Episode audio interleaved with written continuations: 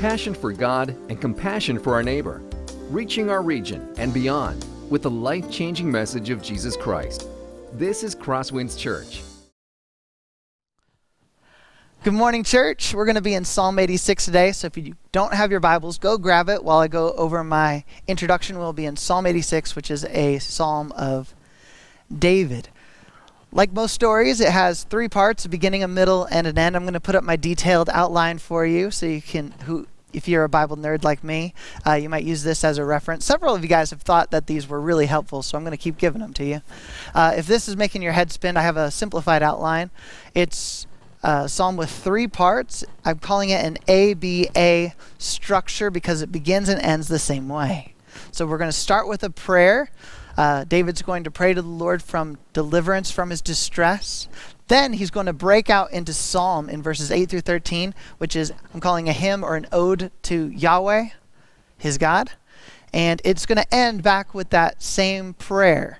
Uh, a prayer to deliverance from particular enemies or adversaries. Okay, so that's the structure of the the poem today, and I'm going to take my cue from this, and I'm going to call our sermons divided into three parts. So there's three parts to this sermon today.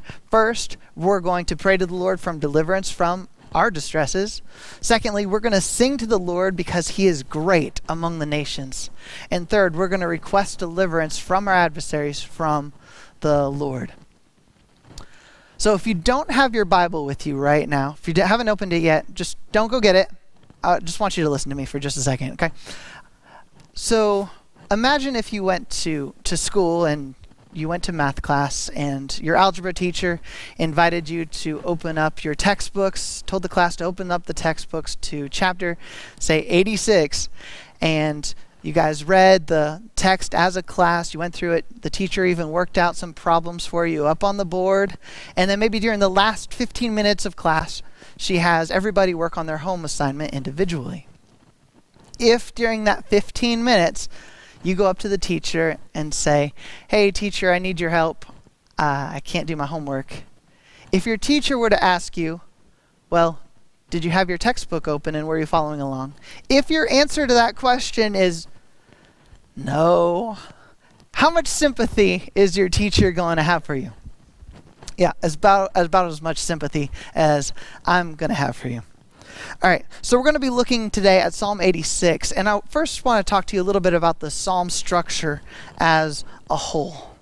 So, Gerard Wilson, in his dissertation called The Editing of the Hebrew Psalter, he says, any progress in understanding the purposeful arrangement of the Psalms in the Psalter must begin with a detailed, careful analysis of the linguistic, literary, and thematic linkages that can be discerned among the Psalms. The only valid and cautious hypothesis to which to begin is that the present arrangement is a result of the purposeful editorial activity, and that its purpose can be discerned by careful, exhaustive analysis of the linguistic and thematic relationships between the individual psalms and the group of psalms. In case you're like, Andy, what did you just say? What he's saying is there's a purposeful arrangement to the Psalms, that by studying the Psalms, you'll actually see a coherent arrangement to it. Let me walk you through what I mean.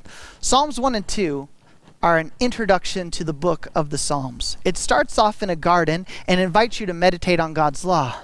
Psalm 2 teaches us about the Lord's anointed king, that he requires submission and obedience. So Psalms 1 and 2 focus on adherence to God's law and to God's king. That's the introduction that frames the rest of the Psalter. Now, books 1 and 2 of the Psalter, which takes us through Psalm 72 walk us roughly chronologically through the life of King David. Now, book, and after that, Psalm 72, it actually says the prayers of King, or the Psalms of King David are ended.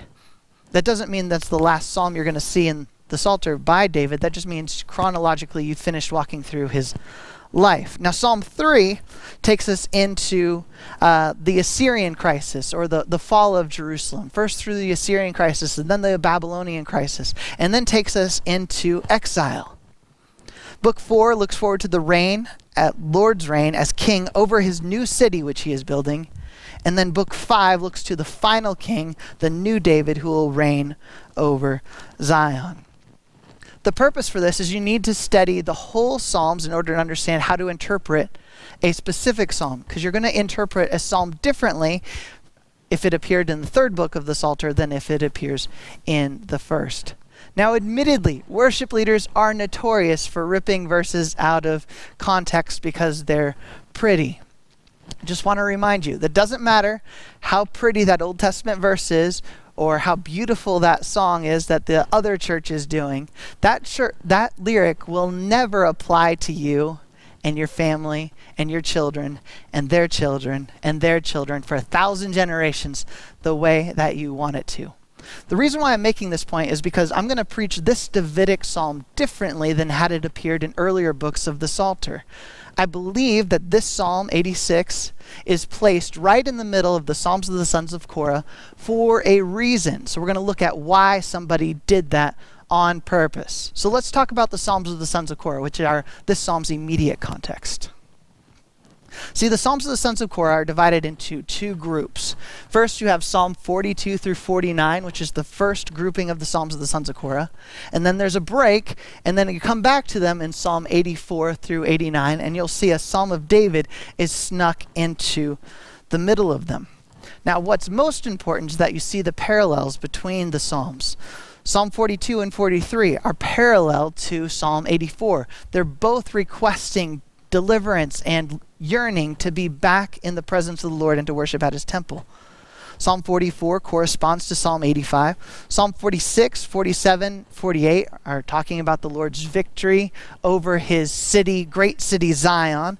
Psalm 87, which corresponds to them, talks about the citizenship, that it's a city that's going to be made up of people from every tribe, tongue, people, and nation on the earth. And then Psalm 49 corresponds to Psalm 88. Notice that our psalm, Psalm 86, finds no corresponding or counterpart in the earlier Psalms of the sons of Korah.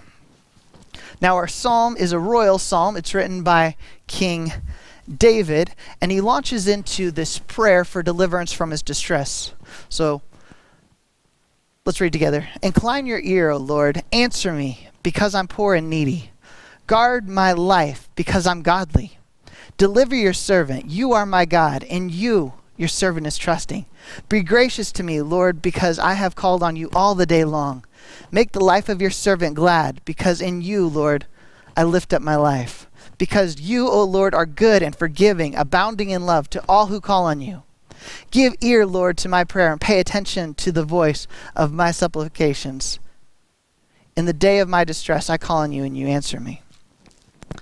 The psalmist is distressed by a situation going on around him. We'll get more details on that later, but he's being persecuted and his life is being sought after. And he's looking, and even these are imperatives, strongly requesting, commanding even, the Lord to deliver him.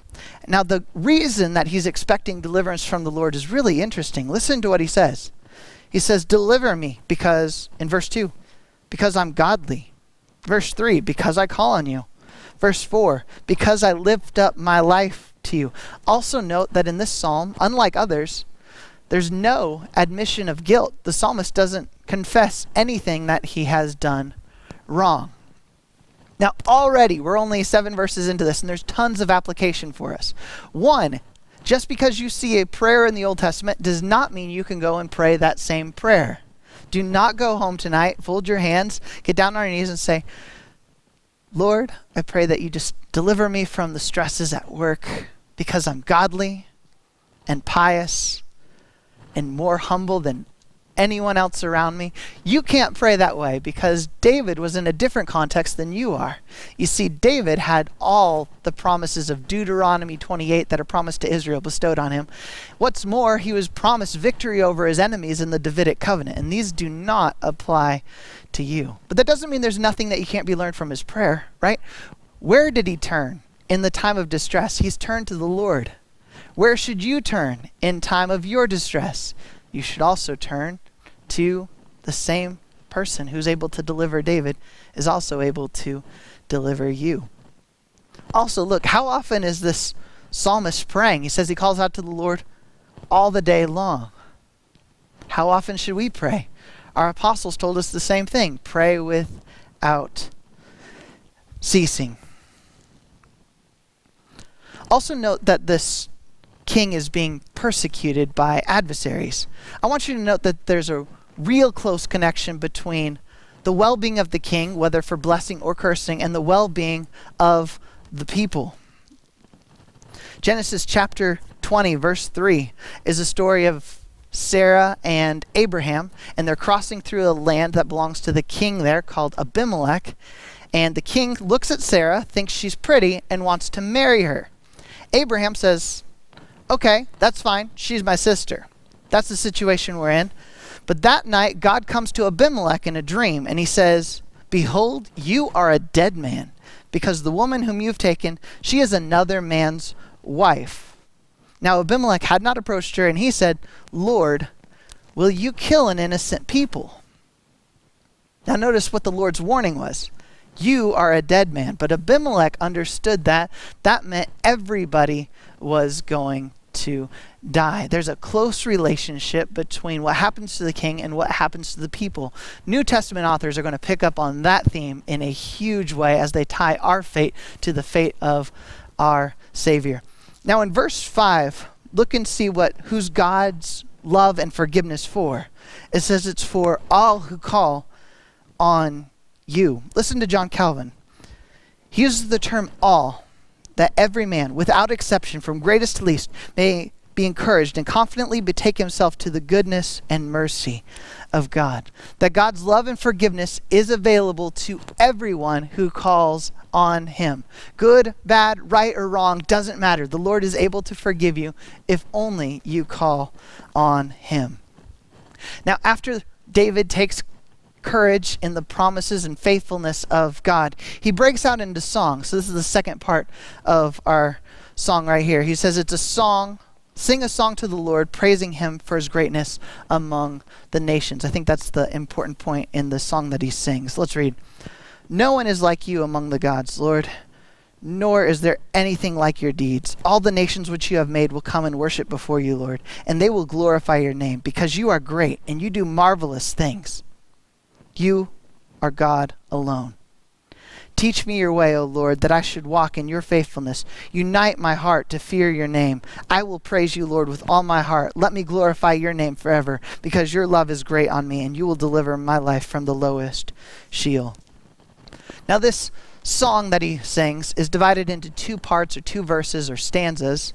And verses 8 through 10, the first part, he declares the uniqueness of our God and what is owed to our God in corporate worship. Verses 11 through 13 centers on the idea of his personal response to the Lord and the glory that this king owes him. And the poetic unit that, that holds this whole song together is that our Lord is sovereign over the three realms of creation. In verse 8, he compares himself to other gods and says that our God's is greater. The celestial brings or the heavens are brought into view. In verse 9, we see our Lord's his lordship over the nations. And then all the way down in verse 13, you'll see, yes, that our Lord is even Lord of the underworld. So it starts off by comparing our gods to the hypothetical gods that exist among the nations. It says, There's no one like you among the gods, Lord, nor is there any like your deeds. This verse is talking about the uniqueness of our God compared to the hypothetical existence of others. It's not affirming that other gods exist, but is asking the question if the other gods do exist, still our God is greater. If you compare our God to other gods that might exist among the nations, say Zeus, Athena, Jupiter, Baal, Ishtar, Canaan, El, and others, you'll find that only our God is all powerful all knowing, that our God is more present with us. He's omnipresent. And maybe the kicker, our God is more loving, all loving. Look at the stories of the other ancient gods. They're not good beings. But at the end of the day, our psalmist isn't ignorant. He knows that ontology or existence is an important attribute that our God has alone. He says in verse 10, Because you are great and do marvelous things, you are God alone. He, of course, is here alluding, alluding to the Shema of Deuteronomy 6 4, which emphatically says that there is no God but one. Now, the first part of this verse hinges around verse 9, which is its centerpiece. And it says in verse 9, All nations which you have made will come and worship before you, Lord, and they will glorify your name. Here, our psalmist is looking forward to the fulfillment of God's promise to Abraham that all nations would enter into God's blessing. And he's looking forward to the day when the nations come and worship the Lord. He says that God has made them. He's here comparing the nations to other works of God's creation. Just as God made the sun, the moon, the stars, so God has made the nations, that he created the nations from one man, Adam. And from Adam came all nations. And to all nations, they still ought to submit themselves to the Lord, just as Adam should have. This verse prophesies of the day when nations come and worship to the Lord. There's a lot of Old Testament verses that we might turn to that have the same message of the nations coming and bowing down to the God of the Hebrews. Zechariah 2, 14, Malachi 1, Micah chapter 4, Zephaniah 2, Isaiah 2, 4, 19, 25, 66, and many others. But I'm going to take my cue that this is a psalm written by David, so I want to turn to an earlier psalm of David, Psalm 22, verse 27. It says, All the ends of the earth shall remember and turn to the Lord, and all the families of the nations shall worship before you. For kingship belongs to the Lord, and he rules over the nations. Now, note this is uniquely suited for the Davidic covenant because part of the Davidic covenant had implications for all nations. See, God made a promise or a covenant with David in 2 Samuel chapter 7. We don't have time to dive into all the details of this covenant, but it included some great promises. First, that David would have a great name, piggybacking on the Abrahamic promise. Secondly, that the Lord would give David rest from all his enemies. And thirdly, that the Lord would establish the house of David forever. Now, David, after he hears this covenant that the Lord's made for him, he goes into the house of the Lord and he prays, Lord, who am I and what is my house that you've done such a thing? And yet this was a small thing in your eyes, for you've spoken also of your servant's house for a great while to come. And this instruction shall be for mankind, for humanity, O Lord God. So what he sees here is that the covenant that the Lord had just made of made with him will have repercussions throughout he says for a long time. Throughout the rest of history we'll be seeing the fulfillment of this covenant that god made with david. He even says specifically that it will have ramifications for mankind. You see the king's job was to represent god's rule and reign on the earth. But because david's god ruled the entire world therefore god's king authority ought to extend to God's entire realm, that one day a Davidic king would rule over all the nations. You see, Psalm 89, which is another Psalms, uh, Psalms of the Sons of Korah, which we'll end with when we finish our Korah series, fleshes out the implications of the Davidic covenant for us a little bit. It says in verse 20, I have found David, my servant. With holy oil I have anointed him. I will set his hand on the sea and his right hand on the rivers. Notice this David's sovereignty over creation. He will cry to me, You are my Father, my God, the rock, and my salvation. And I will make him the firstborn, the highest of the kings of the earth. My steadfast love I will keep for him forever, and my covenant will stand firm for him. You see, kingship in Israel meant that he was going to be the highest king of the earth. The psalm moves into its second part of this song that he's singing, and he asks the Lord to teach him his way, O Lord, that I should walk in your faithfulness and unite my heart to fear your name. I will praise you, Lord, with all my heart. Let me glorify your name forever, because your love is great on me, and I will deliver you will deliver my life from the lowest Sheol. Here, the psalmist prays that the Lord teach him his way and unite his heart. Now, Jeremiah 32 is going to pick up on this theme and is going to find its fulfillment in the new covenant. Listen to Jeremiah 32. It says, I will give them one heart and one way, same thing as what's going on in our text, that they may fear my name. Verse 40, and I will make with them an everlasting covenant. You see, what Jeremiah is looking forward to is the day of spiritual renewal that will be unique in the new covenant when the Spirit indwells the believer. What our psalmist is praying is that the Lord bring spiritual renewal to his people and inaugurate the new covenant. Now, in verse 13, it finishes really interestingly. It requests deliverance from the lowest Sheol. Sheol is the realm of the dead in Old Testament language. Now, our psalmist might be speaking metaphorically here. He might be saying that the situation in which people are trying to kill him is so painful that it's like going through Sheol and he's requesting deliverance. It might be metaphorical like that. But it could also not be. It could be a request from literal Sheol, right? Let's talk for a moment about Old Testament prophecy and how we should expect fulfillments. So, prophecy used some pretty crazy language at times. If you look in the book of Revelation, you see that there's creatures that have heads of lions and the bodies of locusts. And if you take that literally, then should you not, every time you go outside, look up in the sky and search and make sure none of these crazy creatures are flying around and going to attack you? That would be a literal fulfillment of this. But sometimes it's not intended to be taken super literally like that, but sometimes they're symbols that stand for something else. I got an example from you from the, the life of Joseph. So, Pharaoh, who was king of Egypt at that time, he had a dream, and in his dream, he sees seven fat cows come out of the Nile, and everything's going great for them. And then he sees seven more skinny and vile cows come out of the Nile, and they eat the fat cows. Now, if Pharaoh were going to take that literally, he would be rightly standing at his window looking outside at his pasture. And if a servant were to ask him what he was doing, he would say, I'm looking at these cows. I'm waiting for, see the Nile River right here? I'm waiting for seven skinny cows to come out of it, and they're going to eat these fat cows.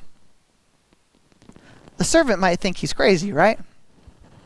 But even Pharaoh knew that he wasn't supposed to take this prophecy literally, and he searched for someone who might interpret it for him.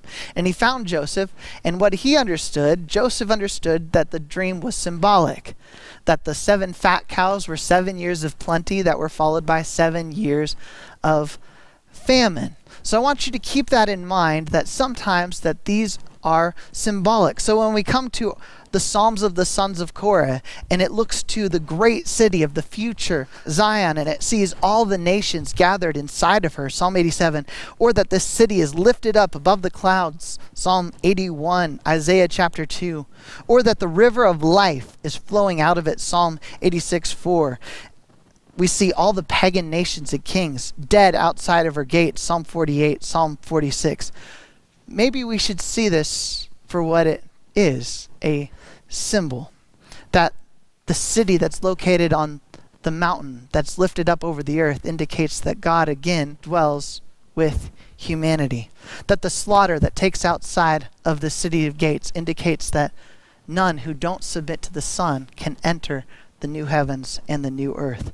That this river that brings life wherever it goes is a reflection of God's spiritual nourishment and provision for the people of this city. Remember, Jesus himself says, I am that living water. Or if we read that this city has 12 gates that have the names of the 12 apostles on them, we should see this not that a city that has literally 12 gates, but see that no one enters this city without submitting to the God of our apostles and having that faith which they had in their cornerstone. So let's go back to our passage and read verse 13 again with that in mind. Your love is great on me, and you will deliver my life from the lowest Sheol. Though this may have, in David's original context, might have been hyperbolic, that he wanted Lords to deliver him from a specific enemy or circumstance, I think the editors of our Psalter, by placing it in the middle of these highly prophetic psalms, invite us to interpret this messianically. That the Lord's anointed future King David will be persecuted and will indeed need deliverance from the realm of the dead.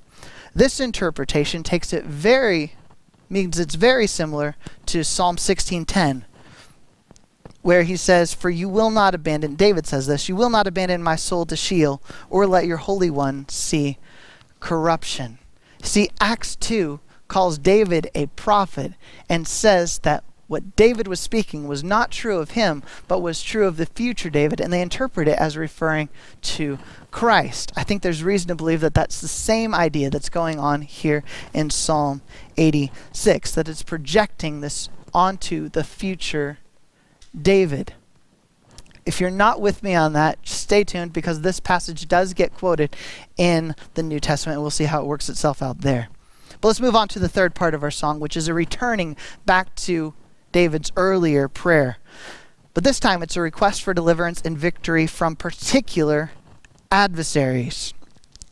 He says in verse 14, O God, the proud rise up against me, a ruthless band seek my life, and they do not set you before them. You, O Lord, are good and merciful and gracious, slow to anger, abounding in love and faithful.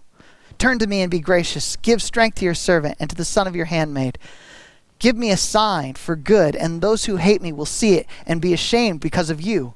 Lord, strengthen me and have compassion on me. We return back to this prayer that he has from deliverance, but we're given some new details here.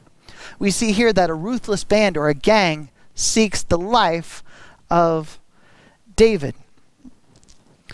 In the midst of the persecution, he quotes an earlier passage from Exodus chapter 34. And we'll see what he's doing here is he's relying on the covenantal faithfulness of God. He says, For you, Lord, are good, merciful, and gracious, slow to anger, abounding in love and faithfulness. He's quoting Exodus chapter 34 here. Moses had gone back up the mountain again for the second time because he had broken the Ten Commandments of stone at the bottom. You can read Exodus 34 to find out what's going on there. And the Lord comes down and descends on him again and proclaims his name, the Lord, the Lord, a God merciful and gracious, abounding in love and faithful to him. Here, David is meditating on God's covenantal faithfulness, that he will never leave him or forsake him. Is that not something that we can do in our lives, church? We should remember in the midst of our distress the covenantal faithfulness of the Lord. Maybe Romans 8, that the misery we are encountering will, encountering will work itself out towards some greater good. Now, the ending of this prayer is a really interesting request for deliverance. In verse 17, he says, I want you to give me a sign. Make me a sign for good. And those who hate me will see this sign and they'll be ashamed because of you. Here, the king identifies himself again as the Lord's servant, and he requests a sign for the Lord that it be good. And I think this sign will do two things. I think he's still praying for deliverance. So I think this sign will be a deliverance, but it will happen in such a way that the enemies, those who are seeking David's life, will be put to shame because of the Lord. So this miraculous deliverance will take place, and when they see it, they will know that only the Lord has done this, and they've come against the Lord's un- Holy One, and they will be ashamed because of it. Now, in keeping with the other messianic notes that take place in the psalm, I think we'd be amiss not to look for a fulfillment of this in the life of Jesus. You see, Jesus' life was indeed sought after by a host of wicked men. Remember, Judas did not go hang Jesus all by himself. A whole mob of people showed up the night that Jesus was betrayed. And there was all kinds of signs given around the crucifixion, from the crown that was placed on Jesus' head, the crown of thorns, or the scepter of reeds in his hand, a purple cloak, that he was exalted on the tree to bear the cross, to bear the curse of the many, and to demonstrate the sign of Jonah to everyone who hated him that the grave could not hold him or have victory over him. Now, perhaps you're still wondering, Andy, you might have just ripped this out of Old Testament context and you're placing it on Jesus. How do you know that you can do that? Well, I'm taking my cue actually from New Testament authors. This chapter that we're in, Psalm 86, is actually quoted in the New Testament in Revelation chapter 15. In it, he sees, John sees that the people of God are standing around with harps in their hands. Isn't that really cool? So we will play harps. There you go. They're with harps in their hands, and they're singing a song of Moses and the song of the Lamb. So, what does that mean? The Song of Moses was what the people of Israel sang after they came out of slavery in Egypt. They crossed miraculously into the promised land and they sing the song of Moses in Exodus chapter 15. Here it's called the song also called the song of the lamb because the people who are singing it have also escaped slavery and have found entrance into the promised land. And they sing the song of the lamb and they say, "Great and amazing are your deeds, O Lord God the Almighty, just and true are your ways, King of the nations. Who will not fear, O Lord, and glorify your name? For you alone are holy, and all nations will come and worship you, and your righteous acts will be revealed. Here, in the book of Revelation, chapter 15, it's quoting Psalm 86, and I think it's doing it for a particular reason. You see, I think John knew his Old Testament very well, better than any of us, and he knew this particular psalm, interestingly placed in the middle of the sons of Korah. And what he saw here was the David that was being persecuted and the sign that was given here in Psalm 86, and he connects the king of Psalm 86 to the city in Psalm 87, and he sees that Jesus Christ is the Lord of all things. So I have two questions for you of, in closing of by way of applications. First, I want to ask you, have you come to Jesus? You see, Psalm 86 verse 10 says that all nations will come to him. And I want to ask you, have you come to Jesus? He is the only way to find freedom and redemption from this world and find entrance into the promised land that's waiting for us. My second question to you is are you complacent in your walk with the Lord? Has your relationship with the Lord experienced a stunted growth? You see, it's not okay to be in the same place that you were with the Lord as you were a year ago. You should be continually growing and seeking after the things of the Lord. Second Peter chapter 3 puts it this way, but grow in grace and the knowledge and of our Lord and Savior Jesus Christ. It's a command to grow in knowledge. Are you renewing your mind? Are you engaging your mind in the things of the Lord? Are you reading good books? Are you meditating on God's word? Are you going to church? This is how we ought to live as people of the new covenant. Now, I told you that our sermon today had three parts starts off with a prayer of deliverance from distress. Where else can you go for deliverance but to the Lord?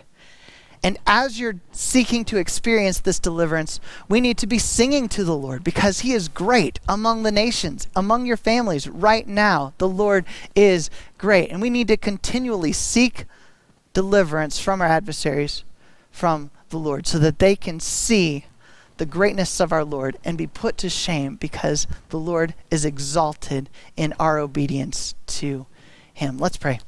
Heavenly Father, we thank you so much for Psalm 86. Father, we thank you for being a covenant keeping God, that you have been merciful and gracious and slow to anger, abounding in love and good to all, and that your pardon and that your forgiveness is available to all who call on you. May we continually to always rest in your unfailing promise. In Jesus' name I pray. Amen. This has been a presentation of Crosswinds Church. Thanks for being with us.